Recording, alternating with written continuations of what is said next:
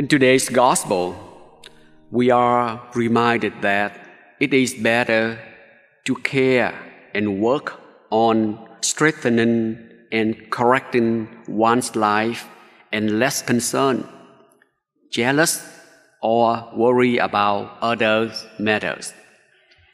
Because the truth of the matter is that it's more about being nosy than caring, than caring. That is another issue that people need to work on as well. When your house, your life is in order, then you can say, I am in a better position to help others.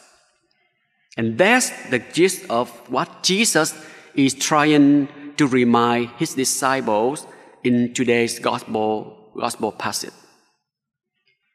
It is advisable and fruitful to live your life and practice your faith according to the teachings of Jesus rather than worry about everything else that is not necessarily of your concern.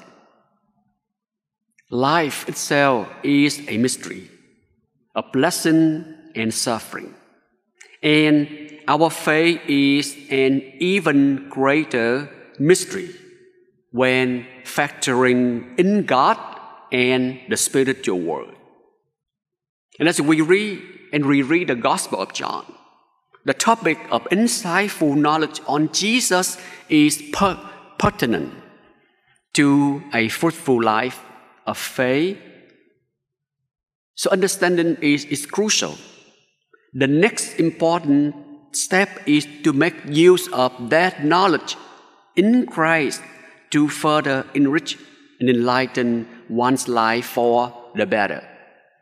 Then, in turn, your life's change will radiate to others around you. And that is how the kingdom of God grows and, and flourishes. Otherwise, what is the point of having more knowledge if it is not helpful or useful?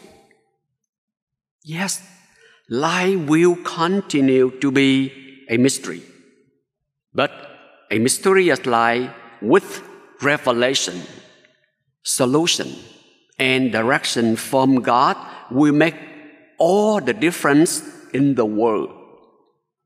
It will open our minds to greater insight, understanding, and awareness. And as we celebrate the Eucharist this morning, be mindful of Jesus' wise words and be more committed to practice what he preaches.